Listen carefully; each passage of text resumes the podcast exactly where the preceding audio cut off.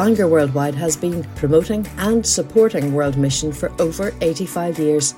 Our podcasts are free of charge.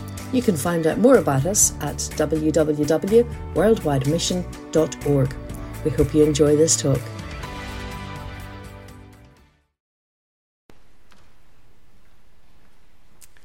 Thank you so much. Before I tell you a little bit more about myself and our story, I just want to start by saying that I come before you today as a mum who doesn't really have it all together, and I may just happen to live in a country on the other side of the world most of the time, but I do spend most of my time at home with my kids and at least cooking and cleaning up after them. I definitely need God's Spirit every day just to help me, even not to be short tempered, especially when I'm tired and hungry. God is teaching me to rely on Him more and more every day. He is so faithful. And even though I feel like I mess up most days, I'm just so glad for, for God and how He just is so faithful to me. I'm a local girl. I grew up just down the road in Donaghadee. And I feel very blessed to have been brought up in a Christian home I heard about missions from an early age. I became a Christian when I was nine years old, and when I was about 12, I started to have a real sense that God would one day have me work overseas. I went to school in Donaghadee and later went to Regent House in Newtownards. And I chose to study physiotherapy, as Jenny was saying, knowing just that it might be a useful skill to have wherever God would have me overseas, wherever He would send me. Uh, through my upper teenage years, um, as I went to university at Jordanstown to study, I, I loved to come home to Donaghadee at the weekends, and I often escaped to go for a walk. I loved to go out first thing in the morning. Um, my favourite place to walk and to pray was Orlock Point between Donaghadee and Groomsport just along the road from my parents' house. And I felt like I could get away from lots of life's distractions there as I walked around the headland. And just had some really sweet times with the Lord there. I'm always inspired when I can see God's creation around me. And several times, just while I was um, walking and thinking about the Lord there, I um, sensed God speaking to me one time during a very busy time at university, I sat on top of a tall rock there and poured out my heart to the Lord about how I wished that I had more time to go walking, to do fun things in the mountains, like some of my friends who were in the hiking club are doing different things at university. But Paul and I were very involved with the Christian Union, and we were just very busy um, doing evangelism and um, reaching out to people at the university. And I felt like God spoke to me very clearly and gave me a sense that one day when we are in heaven, we will have eternity to climb mountains and to enjoy His creation. And that has just always stuck with me. I sensed Him saying, Now is the time to tell others of the hope that you have in me. And that's just been an encouragement to me that one day we will um, have eternity to to rest and to enjoy things. Not that we don't enjoy things um, now in this life, but now is a time to, to go and to, to use our time wisely and to tell others of Him. Another time, I was walking through around the same headland through a wheat field on top of um, Orlock Point, and um, I was really struck by the huge amount of wheat waiting to be harvested there. And it just reminded me of the passage in Scripture that talks about the fields being white unto harvest.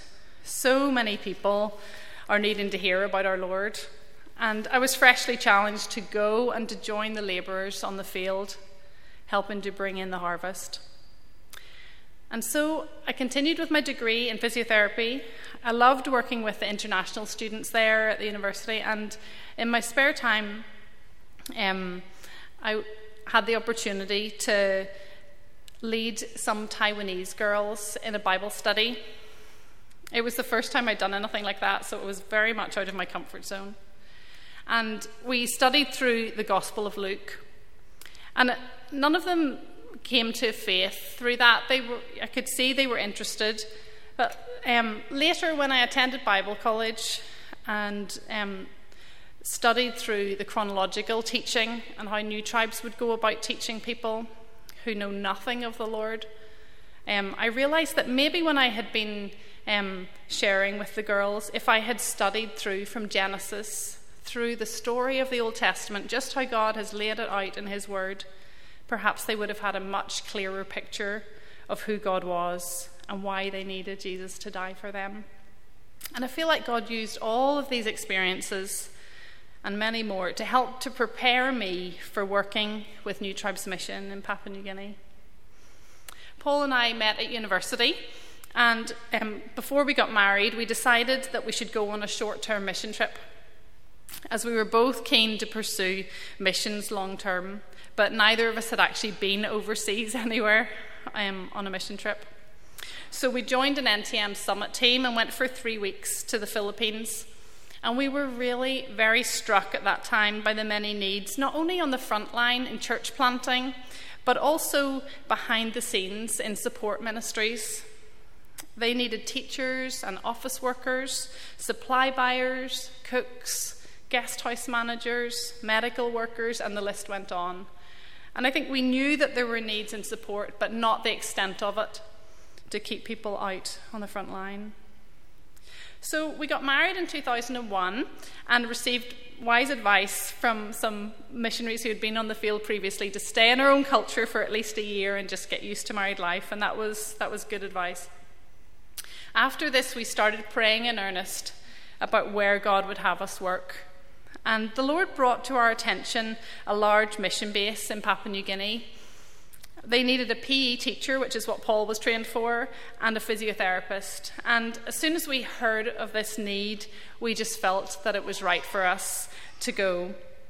So in 2003, in August, we headed out to PNG, which is above Australia. You can see here on the map where it is really about as far away from here as you can get.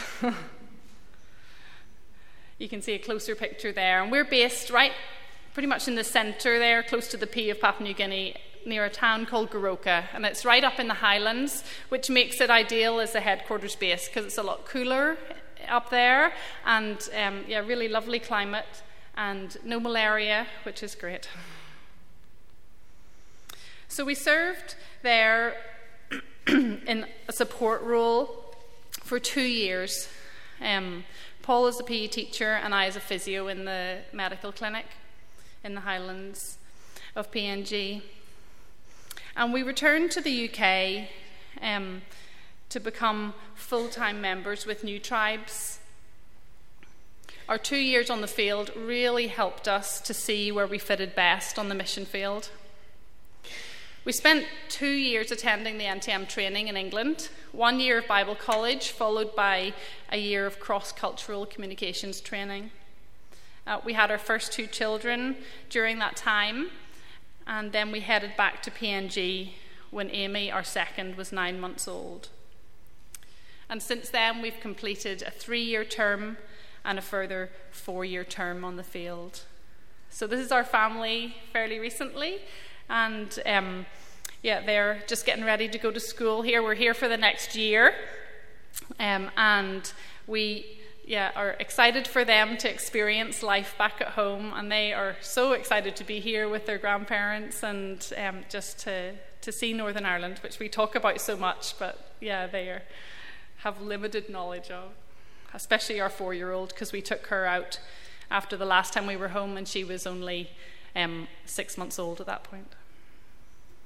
So, I want to tell you a little bit more just about PNG and where we work. Um, this is a picture of the mission base that we work on, and it is one of the largest mission bases, even worldwide, I think. And um, it contains school, medical clinic, um, our support headquarters office. Um, We have finance office, we have a store, we have a homeschool resource centre, we have a dental clinic, and I'm probably forgetting some, like centre maintenance for obviously when you have 67 houses on a base, there's a fair bit of maintenance that needs to go on there as well, just to keep things running smoothly. So it's a big support centre, um, and the reason for that is that PNG is very underdeveloped. It's an, PNG is an island nation, about four times the size of the British Isles, has a population of about 8 million, and has approximately 860 different languages. That is 17% of all the languages in the world. I mean, that's just crazy to think of that in such a small place. Um, very mountainous country, and most people in those tribal remote places they live in fear of the spirits, and that is very real to them, as I'm sure many of you know. Those who've lived overseas, yeah, it's um, a scary place to live at times. Um, they have very animistic beliefs. Hundreds of remote people groups still exist within Papua New Guinea who have never heard what God has done for them. And that is why there are so many missionaries in Papua New Guinea. That's why there's such a need, because there are so many people who have never heard the good news.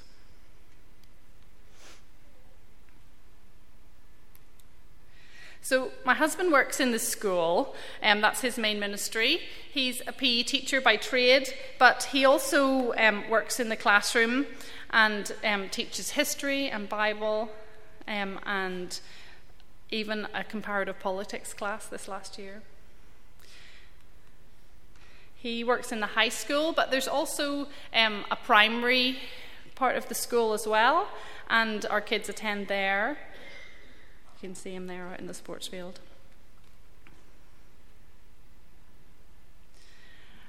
So, my main ministry, obviously, apart from being at home with my family and my kids, is working in the clinic. And I've been able to work there um, two mornings a week this past year.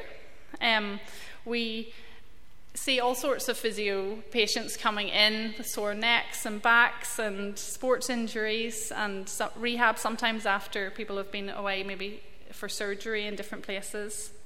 Our clinical team, we would have about two doctors, except, of course, when one's home on furlough, three to five nurses. Um, we have a clinic manager, we have an x ray technician at times. Um, our nurses usually are the ones that help out in the labs and order for the pharmacy, and um, between them and the doctors, they work as pharmacists in effect. And um, we also have clerical staff that keep us running smoothly, and yeah, myself working there part time too. Just want to show you a couple more pictures just of the clinic, just to give you a little bit of an idea of what it's like. If you know, that's actually my husband lying there. He ate a um, ham and salad sandwich at a meeting in our local town, and yeah, it was a little worse for that. This is a, the physio room that I work in, which is a great space where I can just have some privacy just to work with people one on one. And this is our reception area, and our waiting room is beyond the windows there, and our pharmacy area, and where the nurses fill the orders. I want to tell you about this um, very special patient of mine.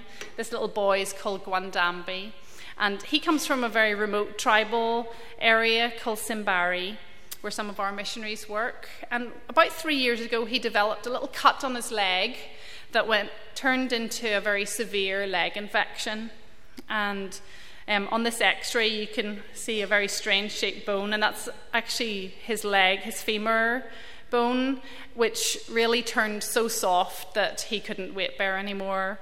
And he, um, yeah, then, yeah, it was, it was very difficult to get rid of the infection. He couldn't walk, um, and eventually, our missionaries flew him out to one of the local hospitals to see if he could get um, further treatment, but even they couldn't clear the infection. So, thankfully, there was a Polish doctor at another hospital where he was transferred to who actually was able to um, put some external fixation on his leg. And after about nine months of having a lot of metalware all around his um, femur, his bone actually formed again, but in a kind of a C shape rather than straight.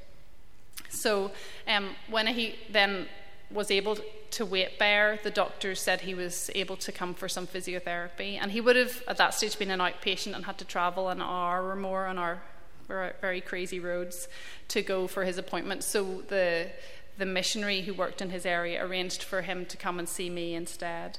And um, it's just been a privilege to be able to work with him to try and improve the range of motion in his knee, which was very, very limited, and um, just to get him back up on his feet and able to walk independently again. And I was so pleased before we left um, just a few months ago he was able to, yeah, give away his crutches and have just a stick to walk with. And although his leg is still quite significantly shorter, we were trying to find um, how we could adjust that without having proper orthotics in country. So we got him wearing one shoe and not wearing a shoe on the other foot to even up his leg length a bit. And now he is flown back into his tribal area, reunited with his family and friends after almost three years out.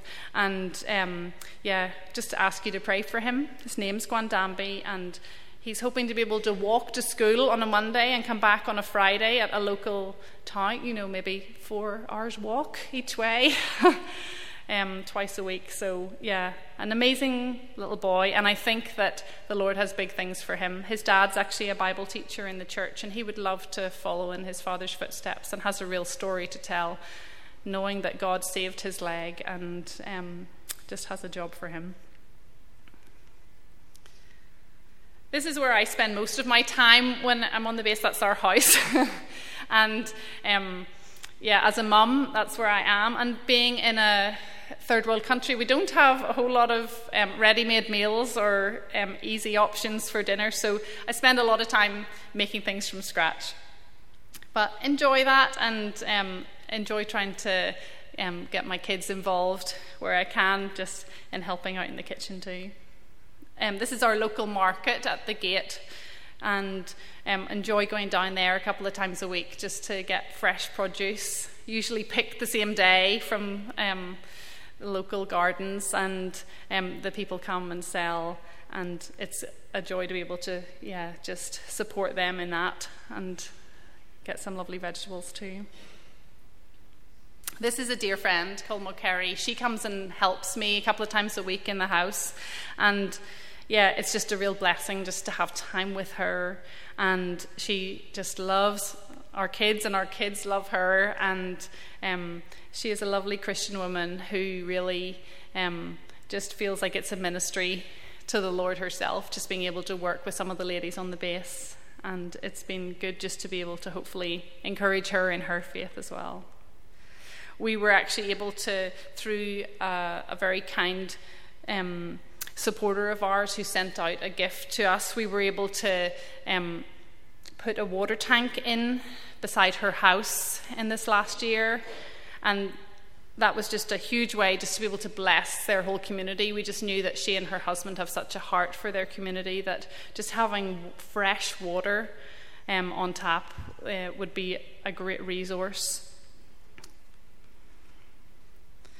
These are some of the ladies on the base. Obviously, all of us are away from family and very, um, yeah, it, that's one of the hardest things to be away from family. But because of that, we have great fellowship together because we're all in the same boat. And we meet together for ladies' fellowship for those of us who are able to, to get along once a week. And some of us would meet for different ladies' Bible studies at times. And I have the privilege of meeting up with the lady on the left for just to pray with her once a week. And yeah, it's it's a blessing the the fellowship and the community of living with people who are like minded and um, just there all with with one mission in mind. One of the things the ladies were able to do these last few years is at Christmas time we all bake um, our favourite Christmas cookies or whatever we would choose and bring a plate each, and then we make up a little gift box for each of our tribal church planting um, families, and we make up lots and lots of boxes and send them out on our mission planes so that sometime around Christmas, whenever there are flights going in, the ladies who don't have many other people to fellowship with um, out in their remote locations um, can have a little Christmas treat. One of the other areas that I really enjoy is just being able to have people over to our own home um, and just to provide a meal for them. Often our um, tribal families come out for a break to our mission centre, or sometimes they're out for medical reasons. And um, where we're able to, we have them over for a meal and just have a chance to, to catch up with them and to encourage them. And that encourages us too, just hearing about what God is doing in those places. This is Lydia here beside lots of big bags, all full up of blankets. One of our tribal groups decided, some of the missionaries decided they wanted to bless the people in their local village by um, using some of their finances to buy a blanket for each of the um, families in their local area. Just a practical way. It gets very quite cold actually at night time in the mountains, so. Um, some of the ladies on our base, I was able to help coordinate just to get them to go out to the second-hand stores, which are very prevalent in our area, and to buy enough blankets. Probably, I think we ended up buying about 200 blankets, um, and we sent them out as well on our mission helicopter out to their area. One other thing that I ended up doing um, in the a, a couple of years ago now Amy's teacher she, um, went home for about three months, and that left the first grade class without a teacher for a term. So, um, as mums, we were all asked if we would homeschool our, our first graders. So, that was a challenge. I'm definitely not a teacher, but it ended up just being a real blessing being able to spend some one on one time with Amy, and we had a really fun time. God has been so faithful to us through the years. We have seen Him provide for our needs in so many ways. And as we stepped out in faith with Him, as we gave up our salaries and our house in Donaghadee, He has been so faithful. We have seen Him provide for our Papua New Guinean friends too when they have had nothing left. This past year, we experienced quite a severe drought in PNG. People's crops dried up in the ground. PNG folk don't have store cupboards of food. In fact, their houses are almost empty. Just most of them would just have a mud floor, a fireplace in the middle, a couple of bags hanging up maybe beside the window, and a mat or a few mats to sleep on. They, their produce that they grow in their gardens um, is the main source of food that they eat day by day. So when their gardens fail, they go hungry. Last year, things got to a point where everything dried up and withered, and there was nothing left really to eat in their gardens apart from a few green leaves. And even there, their, their local streams running down into the main river, they, they dried up. And they used those streams as the place where they wash themselves, where they wash their clothes, where they wash their dishes. They use it for drinking water as well. And yeah, it was heartbreaking to see them losing just even their source of water close by. But we saw an amazing thing. Just when they were running out of food, in fact, some of them in more remote places we heard were really got to a point of starvation. They were actually searching for any roots in the ground, ones that they wouldn't normally eat, but just for nourishment, they were digging up those roots and eating them. But just at that time, hundreds of mango trees right across the country started producing a bumper crop of mangoes like we had never seen before. And it was amazing to see. We heard stories of mango trees that had not produced fruit for 40 years, laden down with fruit. And it was explained to us that mango trees need a dry period to help them to produce. And I just thought that was amazing that God created mango trees in that special way to provide nourishment for the people when they needed it most. And it, it just, it really got me thinking, you know, in our lives, sometimes we see a similar pattern, don't we? God sometimes allows us to go through hard times or to go through dry periods in our lives to bring forth fruit in us. Sometimes we learn through the hard times, don't we? More than whenever we're comfortable. I love what Psalm 42, verse 5 and 11 remind us to do in these times. And it's repeated twice in, within the psalm. Why are you downcast, O my soul? Why so disturbed within me? Put your hope in God, for I will yet praise him, my Saviour and my God. We live in a world where we see hurt and pain all around us, don't we? We experienced this close at hand a couple of years ago when one of our new pilots was involved in a terrible motorcycle accident where both his legs got run over. You may have heard the story of John Liddell. He ended up needing to have one of his legs amputated, and that was just heartbreaking. He spent months, I think four months before he was even able to get a prosthetic leg, just recovering from the surgery and infections.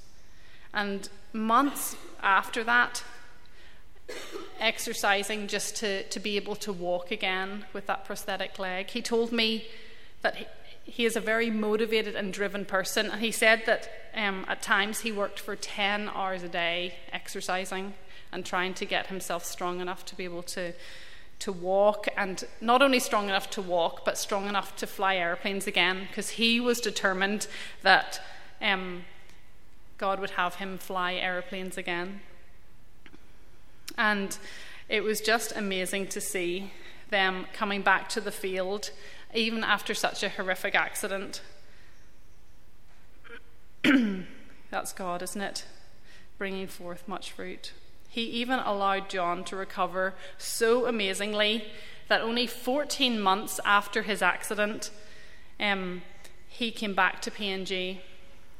And he is already flying our planes, and he's due actually to become our chief pilot in the near future. I wish I had time to tell you of some, so many more stories of God's faithfulness. Even in these past four years, we've seen it again and again. People receiving food by miraculous means, others taking heartbreaking circumstances and yet seeing God in the midst of them. People losing loved ones, young mother dying and leaving her kids behind, others suffering sickness and cancer, some seeing healing, others proclaiming God's faithfulness through their ongoing trials. Our God is faithful, isn't He? Even through the darkest circumstances. And like the psalmist, let us put our hope in God. Let us praise Him, for He is our Saviour and our God. He will not let us down. For Paul and I, probably the biggest step of faith when we decided to move to the mission field was believing God would provide for all our needs. And God has faithfully done that for us these past 13 years. And that has been amazing to experience.